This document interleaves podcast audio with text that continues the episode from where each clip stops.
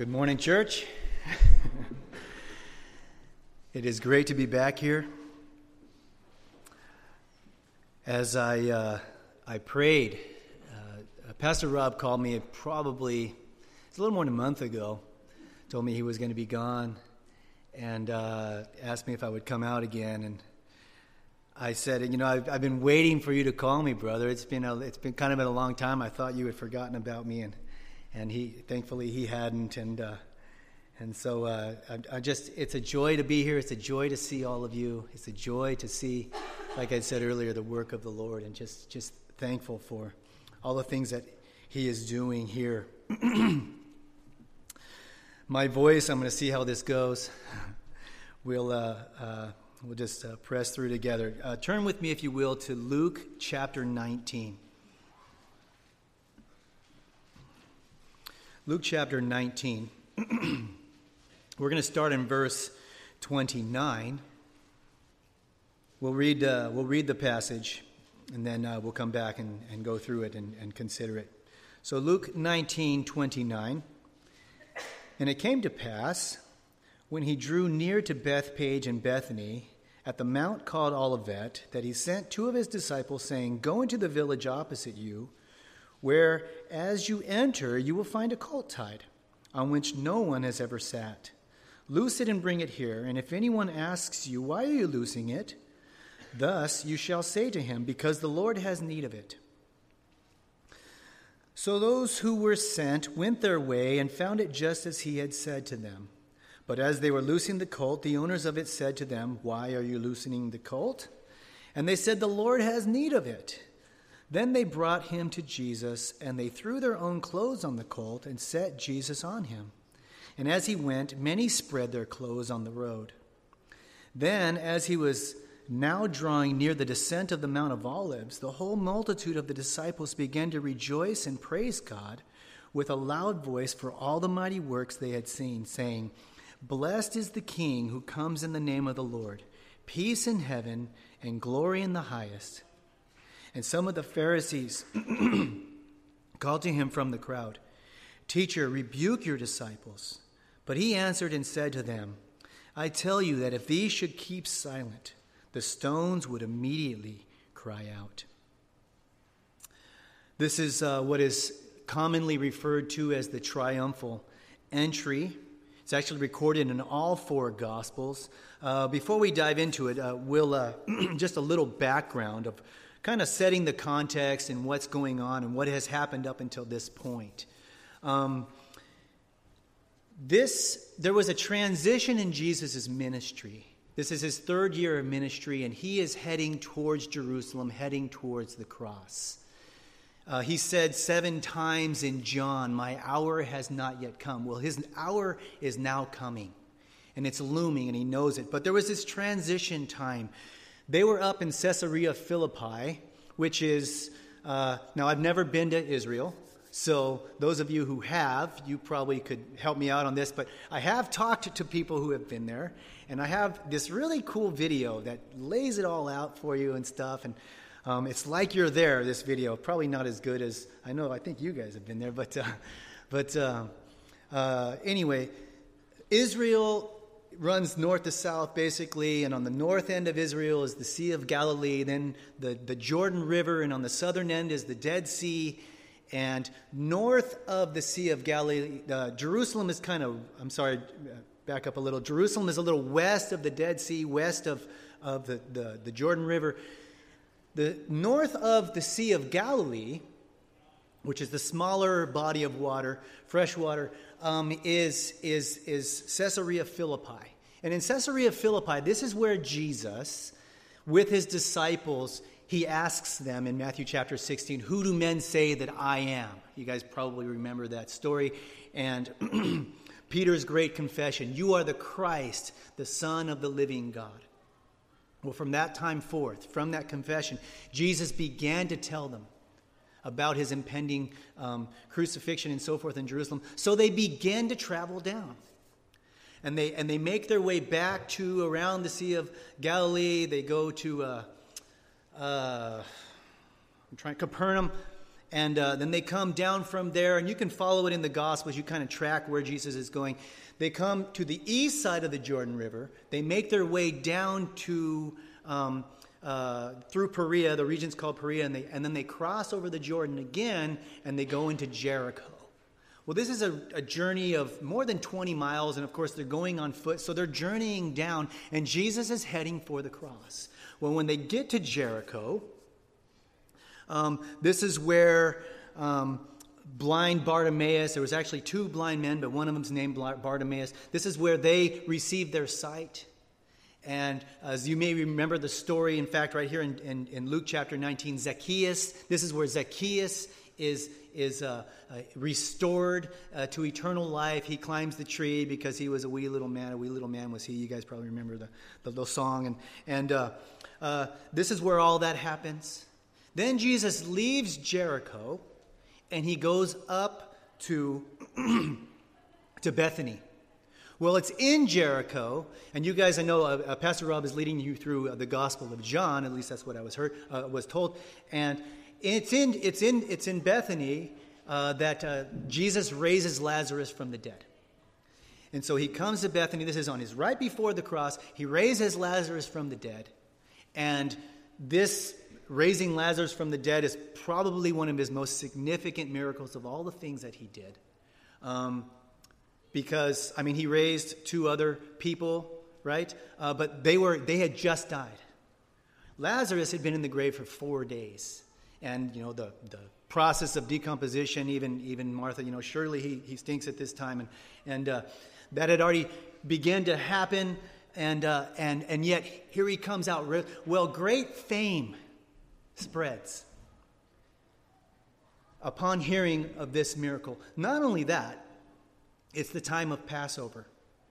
And so, Passover was one of the three feasts of Israel required in, in, in the Torah and in, in, Leviticus um, that all Jews were to, re, to return to Jerusalem and attend. So, there are thousands of people who are coming, who are traveling to Jerusalem for the Passover.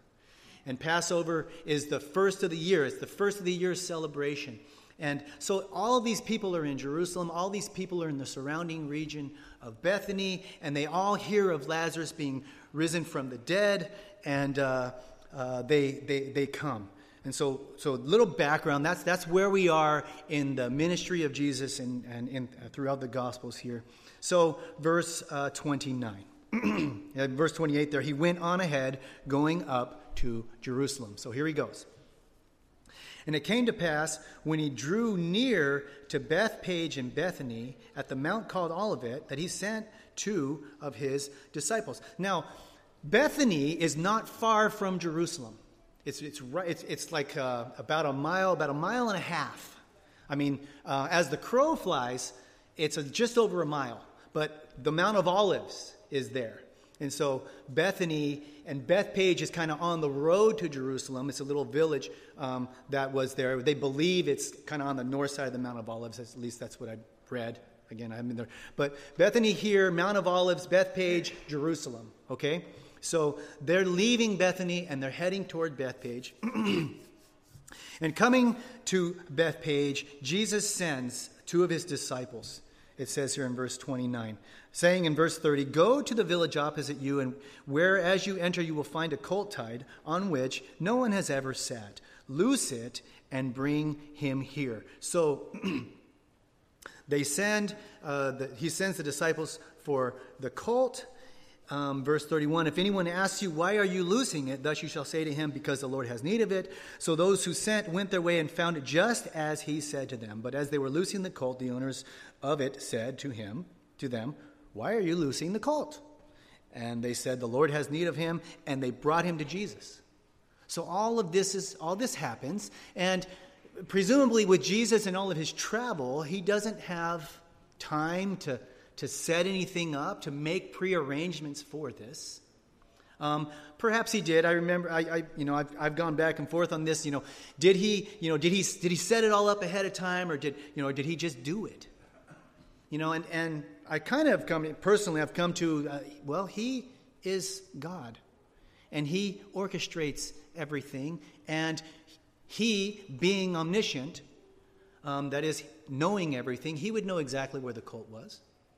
And he would know uh, what the people would say. And he would know the temperament of the people who owned the cult. He would, the, the, the, he would, he would know all of these things. And it, it happened just as, uh, just as he said. So they bring the colt back, and they, and, they, and they bring it to Jesus, and they throw their clothes on it, on the colt, and then they sit Jesus on the colt. Um, so you have all these people. You have Jesus, you have the cult, you have the disciples. Picture the scene, if you will, with me. Jesus has raised Lazarus from the dead. Great fame is spreading. Everyone in the region there is coming to see. In fact, in John, in chapter 12, a great many of the Jews knew that he was there, and they came, not for Jesus' sake only, but that they might also see Lazarus, whom he had risen from the dead. People want to see this guy. People want to see what's going on. Who is this man that raises the dead? For this reason, they met him because they had heard he had done this sign. That's John chapter 12. And, and so all of these people, so Jesus on the colt, all of these people, they come from Jerusalem. It'd be an easy, you know, afternoon, after lunch walk, if you will, to, to Bethany. And they form this procession. They set Jesus on this colt and they form this procession. So you can picture the scene thousands of people forming a, a corridor, if you will, this procession as he's coming to, to Bethphage there and, uh, and um, ushering Jesus into Jerusalem. Now, this here, what is happening in verse 35. They throw the clothes and they set Jesus on him. This is a direct fulfillment of uh, uh, Zechariah chapter 9, verse 9. Matthew 21 4 says, All this was done that it might be fulfilled, which was spoken by the prophet, saying, Tell the daughter of Zion, Behold, your king is coming to you, lowly and sitting on a donkey, the colt, the foal of a donkey, a colt, the foal of a donkey. Now, this prophecy in, Mac- in Zechariah is a recognized messianic prophecy. It was written 500, roughly 500 years before this occurrence. And the crowd clearly understands what's going on here. The crowd sees what Jesus is doing, and you can tell that here by their response. They spread, they, they put their clothes on the, the colt and they spread their clothes on the ground. We also know in other accounts that they took branches from the trees and palm branches down. That's why we call this Palm Sunday, the Sunday before Easter. Um, and uh, and they, they, they lay them out on the road. Now, this is, you might say, well, what, what, why, why in the world would they do that? Um, in, in, uh, in ancient times, spreading one's clothes on the road and spreading branches on the road was, uh, was an act that was reserved for royalty. It was a way that a, an area or a town or a city would usher in a king. So if a king was journeying into a city, they would do that. They would form this procession. They would lay the clothes on the ground, and the king would walk or ride in, if you will, on the spread clothing. so it's suggesting a couple of things. One, that they acknowledge who Jesus is claiming to be. They acknowledge what is going on here. They're also, it's, it's a form, it was a sign of submission that you submitted to the king. Now, this is unique because this event is Jesus' public proclamation, which he orients, which he sets up, of uh, his uh, declaration to be the Messiah. This is also unique in another sense because Jesus has a rule. He never, in all of his public ministry, allowed himself to be publicly recognized or publicly identified. There are several of examples of this throughout uh, the New Testament. Uh, in, in Matthew chapter 12, he warned them don't make this known.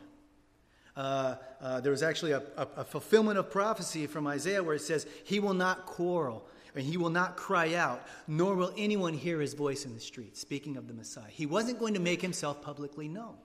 You might remember, like when he when he uh, would cast a demon out of someone, and they would say, "We know who you are. You're the Holy One of God. Hold your peace and come out of him." Right? He would he would heal the leper.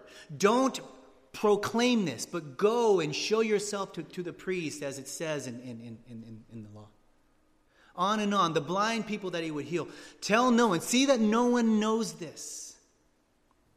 But uh, you know, again and again, continually, he would not allow people to identify who he was. He would reserve himself. He would journey around to, to stay in small town. He didn't stay in Jerusalem.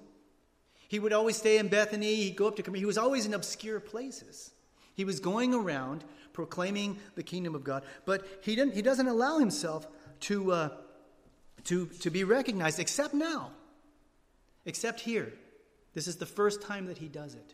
He'll do it again, um, but this is the first time that he does it. Uh, you might remember in John chapter 6 when, when he fed the 5,000.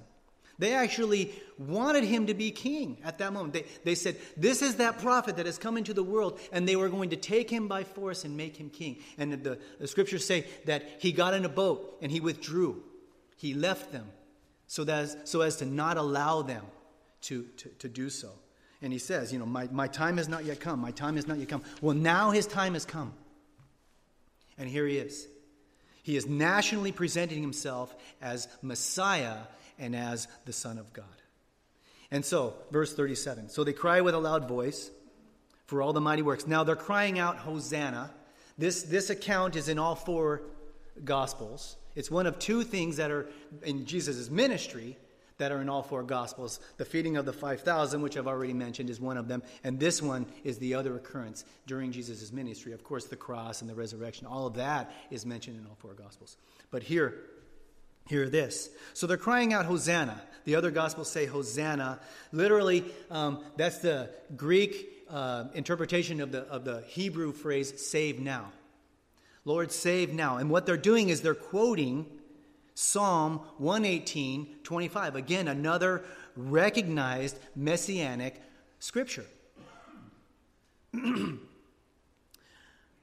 this particular psalm that they're quoting is part of the Hallel. And the Hallel was a group of songs that they would sing during the feasts. So it was a common thing that everyone would sing during the feast. It was a well known group of psalms, a well known portion of Scripture. And it was also known when they would sing this. Uh, uh, uh, Psalm 118 being the last part of the Hallel, they're anticipating the coming of the Messiah. So every year, three times a year, they would sing these songs and they would wait for the Messiah. Well, here, here comes the fulfillment of prophecy. Here comes the, the Messiah on the colt. Here comes the one who has healed and raised the dead and fed the, the multitudes. And Lord, Hosanna. And then, and then verse uh, 38 there Blessed is the King who comes in the name of the Lord. Peace in heaven and glory in the highest. This is this, that's the second, that's verse 26 of Psalm 118. They're directly quoting the messianic psalm and attributing it to Jesus directly. Now, this is significant. They understand Jesus' proclamation and they reciprocate and acknowledge his proclamation to uh, receive him as the Messiah. And send now, Lord. Send now. Um, in fact, uh, in the psalm, uh, the, the, the last part of the verse says, send prosperity. The other gospels say the same thing. Uh, just, you know, they, different gospels cite little parts of uh, the events. Uh, they may emphasize one portion of it, whereas another gospel may emphasize another portion of it. So, uh, th- this is the reaction of the crowd, but there is a mixed reaction. Let's look at verse 39. Some of the Pharisees called to him from the crowd Teacher, rebuke your disciples. But he answered and said to them, I tell you that if these should keep silent, the stones would cry out. So, different reactions. The Pharisees, they also understand what's going on. Of all people, the Pharisees know what's happening. They are the, they are the ones who study the scriptures and interpret the law and so forth. They are the religious leaders. And they're saying, Rebuke your disciples, Jesus. They should not be doing this to you. This is not for you. They don't join in. They're indignant. This isn't right. The problem that the Pharisees have, actually, it's the same problem that the people have. The people may not re- realize it at this moment, but they will. In five days, these very people will be crying, Crucify him. The Pharisees see this already. Wait a minute. You're not the Messiah. That's, that's the Pharisees' reaction. Rebuke your disciples. You see, the problem that the Pharisees had was this Jesus doesn't fit their mold. Jesus is not who they want the Messiah to be. Therefore, the response. The people, they actually have the same response. They, they, uh, and there's a little clue of it in verse 37. It says, the people uh, there, it says, they begin to praise God with a loud voice for all the mighty works they had seen. There, there's our clue. The people are praising Jesus for all the mighty works. But they're missing the important part. Now, of course, it's natural and it's proper for us to praise the Lord for his works. Of course, this, we, ju- we just did that. However, they're praising Jesus for his works, they're not praising Jesus for who he is.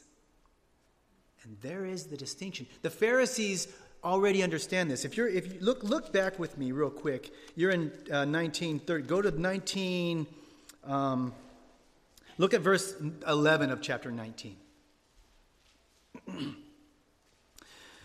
um, Jesus had just, uh, you know, the Son of Man has come to seek and save that which was lost, verse 10. Verse 11. Now, as they heard these things, he spoke another parable because he was near Jerusalem and because they thought the kingdom of God would appear immediately. This is another clue as to what is going on here. They thought that the kingdom of God was going to appear immediately because Jesus was near Jerusalem. So Jesus tells the parable of the minas which is the talents. And he says, you know, a, a king calls his servants, he's going away for a while, and he's going to return, and he delivers them minas or talents. Do business till I come. Verse 14. But the citizens hated him, and they sent a delegation after him, saying, We will not have this man to rule over us. That's the mindset of the Pharisees, expecting the kingdom of God to come immediately. There's the populace, but here are the Pharisees. We will not have this man to rule over us. And here, right here, teacher, rebuke your disciples. You are not who we want you to be. You're not the, you're not the Messiah. Why? What, what, what's going on? For all the mighty works there's confusion as to who Jesus is and what Jesus really was about. Now, this is not unique to the Pharisees, and it's certainly not unique to the crowd. There are, others, there are many other examples, actually. In fact, um, if you, you won't, don't need to turn there, but if you go back, if, if you looked back in Luke chapter 7, verse 18, John the Baptist. Now, you might remember John the Baptist. You probably do. John the Baptist, who was John the Baptist? He was the greatest of all the prophets. He was the one who was the forerunner of the Messiah himself. So, John the Baptist's ministry was to pave the way for Jesus to come, much like they were paving the way now. There, he was to pave the way for Jesus and announce the Messiah's arrival, and indeed, that's exactly what he did. Well, in, in Luke chapter 7, John the Baptist is in prison. And John the Baptist has been in prison for a little while. And the reason John the Baptist was in prison is because after he baptized Jesus, you know, as he said, you know, he must increase and I must decrease. I'm just a friend of the, the bridegroom. Well, Jesus' ministry continued to grow, and John the Baptist's ministry began to, to, to wane. And, uh, and, but all the while, John the Baptist was still proclaiming the truth. And at one point, Herodias leaves her husband and goes and goes with his brother. And, uh, and, and John the Baptist, speaking the truth, says, It is not lawful for you to have her.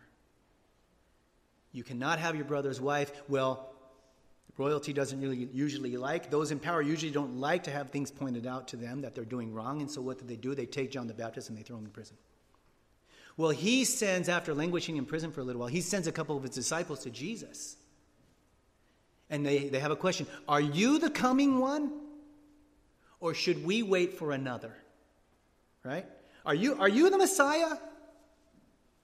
This is John the Baptist. It's crazy. You're the one that foretold the Messiah. Now, why in the world would he ask that question? Well, I think the, the answer to that is, is, is self evident.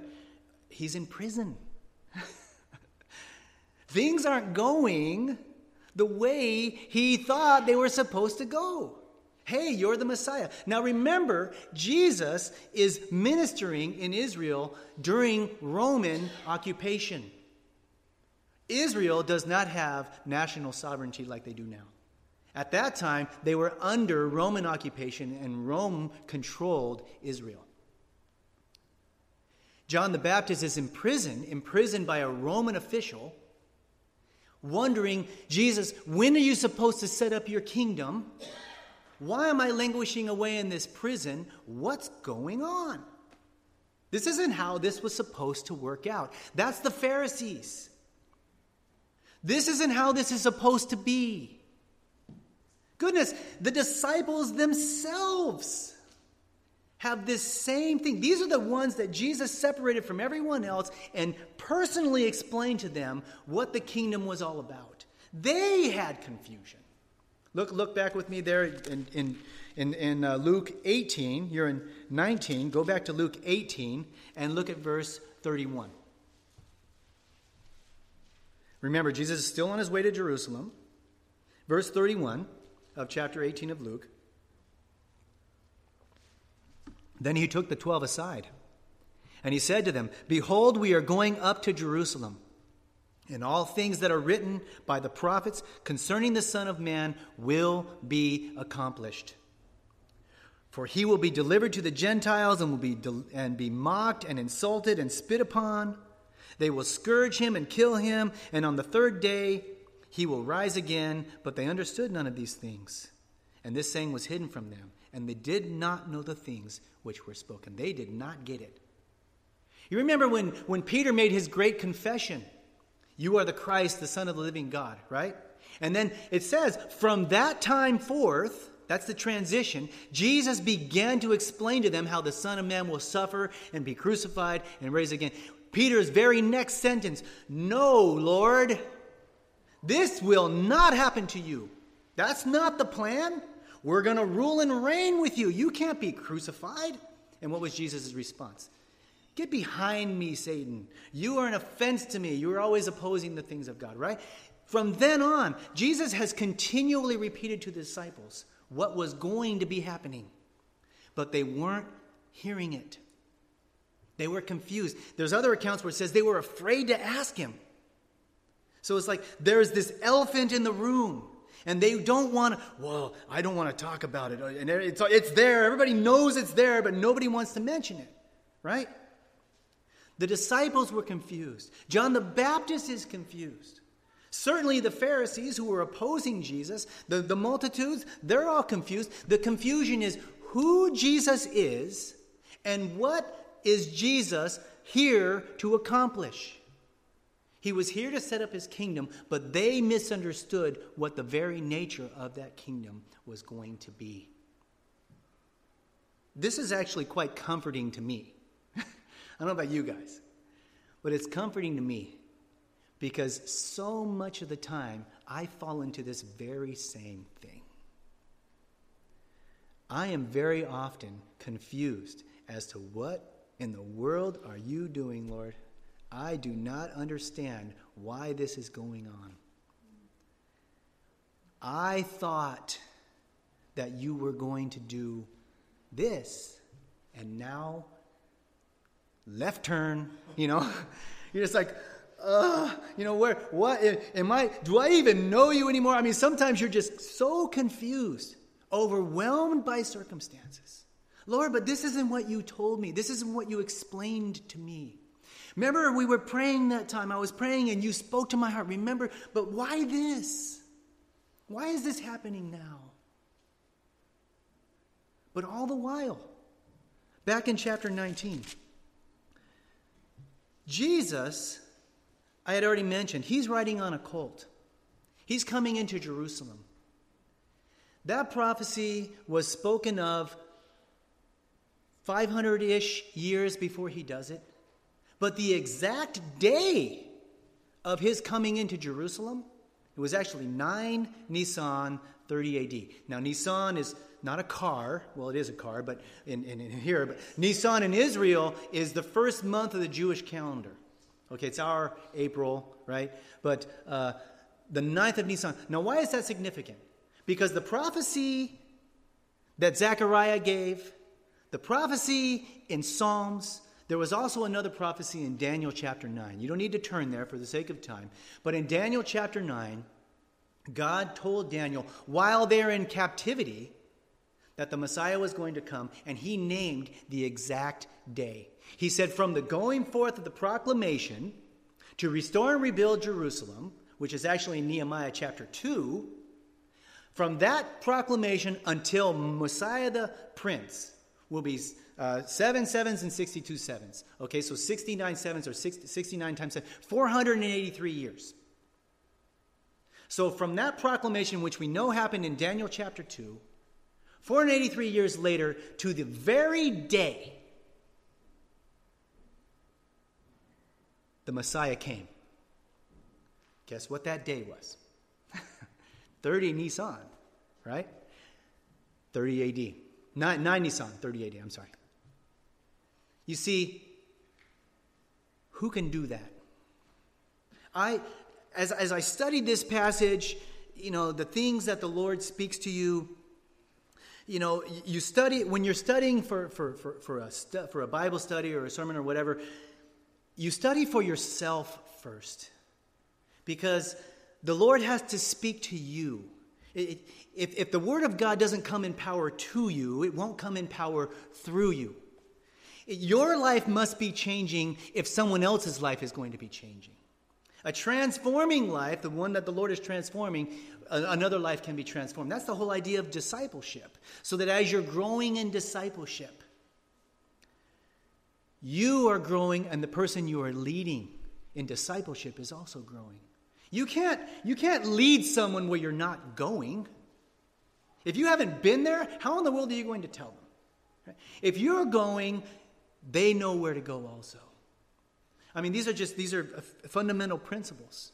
But but see, Jesus proclaims, Jesus does, God has made all of these prophecies, and what happens? It comes to pass on the exact day. Why?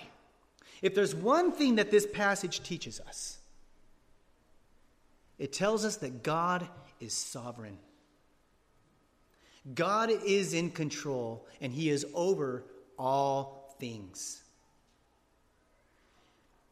There is no possible way I think it's 173,880 days to the very day that Jesus, on a colt, which was foreplanned and foreordained to be there with the owners and all the stuff, exactly where it was supposed to be, and Jesus, all of that is just lining up just right, 500 years ahead of time, to the very day. See, only God can do that, and that demonstrates that God is sovereign. That also is quite assuring. Because when the confusion comes and the difficulty arises, the thing that we can be absolutely sure of is that God rules. He is in control and he knows what he's doing. I, uh, I wrote down some verses uh, just some verses about God's sovereignty. If you want to jot them down, you can. Um, Psalm 115, verse 3 But our God is in heaven, He does whatever He pleases. Psalm 135, verses 5 and 6. For I know that the Lord is great, and our Lord is above all gods. Whatever the Lord pleases, he does, in heaven and in earth, in the seas, and in all deep places. Isaiah 46, 10. God declares the end from the beginning, and from ancient times, things that are not yet done, saying, My counsel shall stand, and I will do my pleasure. God determines things long before they happened and, and they will happen. It happened exactly here. Why? Because God is sovereign. Only God can do that. Only God can prove and say, this is what's going to happen, and it actually does. This is what proves that He is God. Daniel uh, 4:35 All the inhabitants of the earth are reputed as nothing. He does according to his will uh, in the army of heaven, and among the inhabitants of earth no one can restrain his hand or say to him, What have you done? No one can do that. He does what he pleases. Ephesians 1 11. In him, in Jesus, we have obtained inheritance, being predestined according to the purpose of him who works all things according to the counsel of his own will. God does. Uh, Psalm 1, 1, 103, verses 15 through 19. As for man, his days are like grass as the flower of the field, so he flourishes. For the wind passes over it, and it is gone. And his place, its place remembers it no more. But the mercy of the Lord is everlasting to everlasting on those who fear him, and his righteousness to children's children.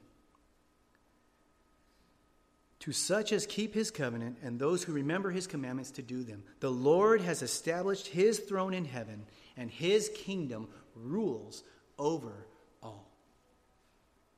God is sovereign. Now there's of course Romans 8:28. You guys probably know. This is another verse of God's sovereignty. That God is working all things together for the good of those who love him. To those who have been called according to his purpose. That's also a verse about God's sovereignty. That everything that's going on in our lives, those who love him, is according to his perfect plan, and he is working it out. The Pharisees do not understand this. The crowd does not understand this. John the Baptist, the disciples, everyone is missing this. We miss this. I know I certainly do. But God is in control. We don't get to, we don't get to decide what God does or does not do.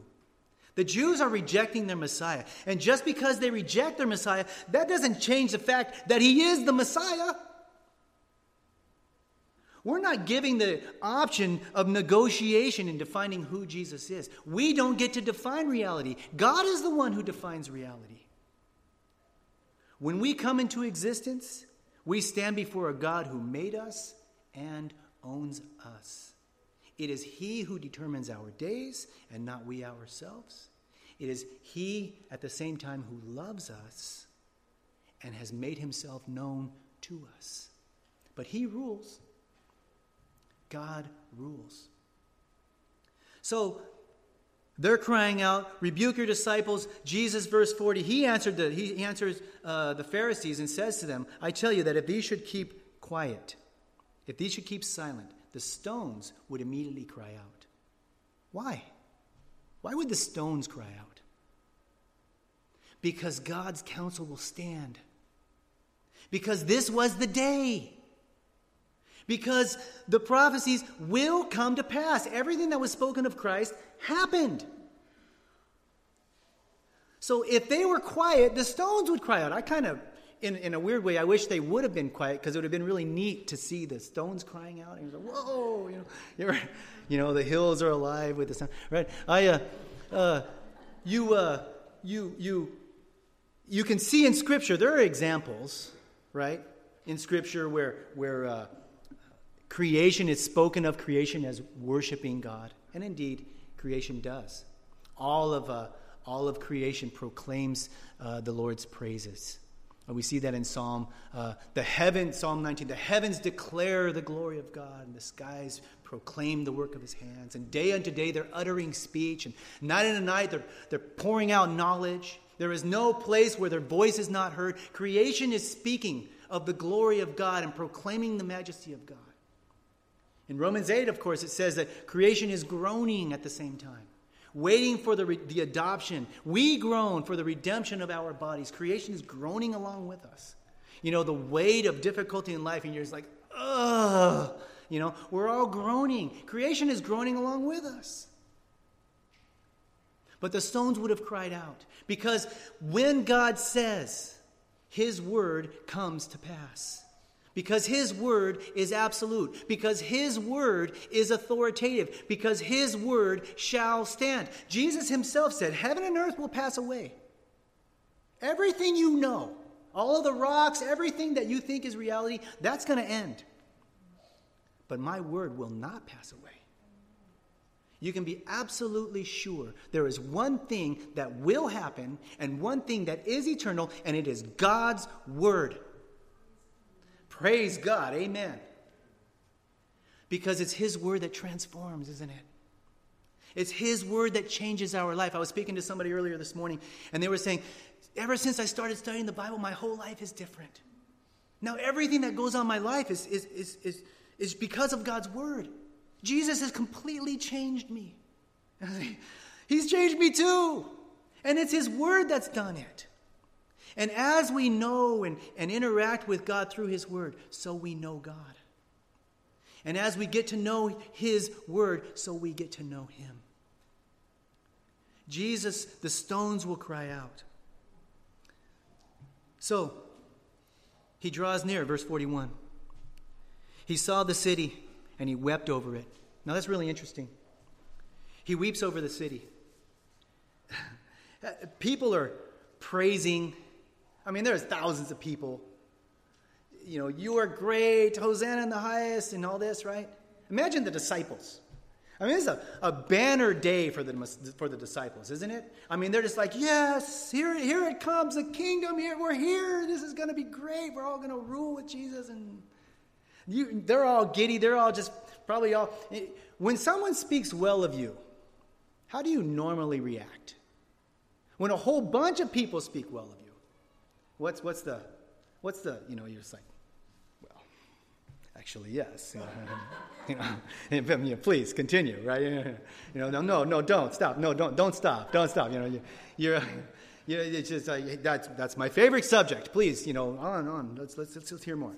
Um, but yeah, no, Jesus weeps. Jesus weeps. He, he cares nothing for the praise of men, the empty praise of men, those men who are praising him for what he does, but not praising him for who he is. He weeps. Why is he weeping? Because he sees the end. Now, there are two words for weeping in Scripture. One, of course, in, in John 11 35, Jesus wept. That, that word uh, is kind of a, uh, like a, a private crying, you're standing, if you will, and stream, streams of water going down your, your face. But this word is different. This word is the word for uncontrolling sobs. Jesus is sobbing. He is, have you ever seen someone just sob? Uncontrollable, inconsolable. Just, there's no pretense any longer it's just, they're just pouring it out. And there's no holding it back. That's what Jesus is doing here. Why? He's weeping, verse 42, saying, If you had known, even you, especially in this your day, Jerusalem, if you knew, this is your day. Those are probably some of the saddest words because they didn't see it. They missed it. Why? Because they weren't willing. They had their eyes fixed on material things. They didn't have their eyes fixed on the spiritual. And it blinded them. In this your day, the things that make for your peace, if you would receive me as I am, peace would come. But now, They are hidden from your eyes. For the days will come when you will enemies will build an embankment around you and surround you and close you in on every side. And that indeed happened. They level they will level you to, and your children within you to the ground, and they will not leave in you one stone upon another. Because you did not know the time of your visitation. There's the reason. Jesus came, specifically said, on the specific day, fulfilling specific things exactly how it was supposed to be exactly as it was, and they did not know the time of their visitation. They wanted a different Messiah. They wanted him to feed them and overthrow Rome and liberate them and give them some temporary satisfaction. Jesus didn't come to do that. He came to rule and to reign but to rule and reign in hearts. Everyone is given a day. This entry into Jerusalem is like, like Jesus' entry into our lives. How did he come into Jerusalem? Welcomed, wide open, no resistance, paving the way for him. Come, come. The same must be true for our hearts. To receive the Lord, no hindrance, no pretense, no, no uh, condition. Nothing to your cross I bring, simply to your cross I cling. Lord, come. You come in me. You are welcome here. Come in me, and you reign in me. Jesus didn't bring an army, he didn't have swords. He came riding on a colt, on a donkey. He came in humility.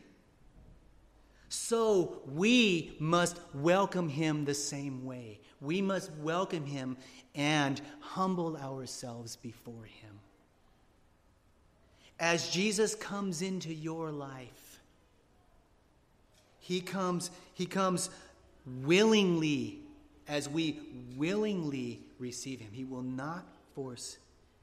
He will reign, but it involves my surrender my submission to his lordship. It's not just saying some words or mouthing some prayer, it's submission to his lordship. It's allowing him to reign in me. There is only one throne in our heart, and there's only room for one person on it. And it's either Jesus sitting on it or me. And Jesus comes to reign. But he, does, he comes for more. Let, us read on. Verse, verse 45. Then he went into the temple and began to drive out those who bought and sold in it, saying to them, It is written, My house is a house of prayer, but you have made it a den of thieves. Jesus, he comes into Jerusalem. Where does he go first?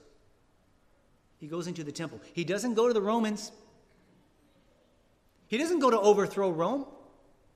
He goes where real reform happens where the house of God. See, change happens in the house of God. Transformation, the kingdom of God, doesn't come with observation, it's one heart at a time. You want to change a culture? One person at a time. Jesus didn't mobilize a, a, a, a political army, he didn't mobilize a military army. He sent out 12 men who, uh, uh, through the, the working of the Holy Spirit, had the world transformed. And it was one heart at a time. Because real reformation happens from within. Why do things happen in the world? Because people need transformation. Jesus cleansed the temple. He does the same thing in our lives. The, the scriptures say that our body is the temple of the Holy Spirit. 1 Corinthians 6. And as the temple of the Holy Spirit, Jesus comes into our temple and he is glorified there. He doesn't just come to save, he comes to transform. Romans 8:28, of course, all things are working together for good But Romans 8:29 describes what that good is. See, we think good, okay, you know, oh yeah, good. What's good? Well, good is a nice house and good is a, you know, very, very large bank account and good is, you know, that's, no. Good is further described in verse 29, which says, For whom he foreknew, these he predestined to be conformed to the image of his Son. What is the good? That we would be conformed into the image of Jesus Christ. So, the temple is cleansed. Transformation begins. He saves us from hell, but He saves us for heaven. And we are saved from hell, but what we are saved unto is greater. And so there is a transformative process that happens in preparation for heaven. Jesus is Messiah. Jesus is sovereign. Jesus does as he wills. And he calls us to surrender our will to him. When, he, when we do, as we do, there's a work happening. And that work is us becoming like him. Unfortunately, typically the way that work, work happens is when things are, are challenging and, and things are difficult. But there's, there, if, there's, if there's one thing that we see in this, is that God is sovereign. And even though my timetable and his timetable may diverge, he is accomplishing his purpose. And one more thing He's the potter, we're the clay. His hands never leave the clay. He is always shaping, He is always molding us. Stand with me.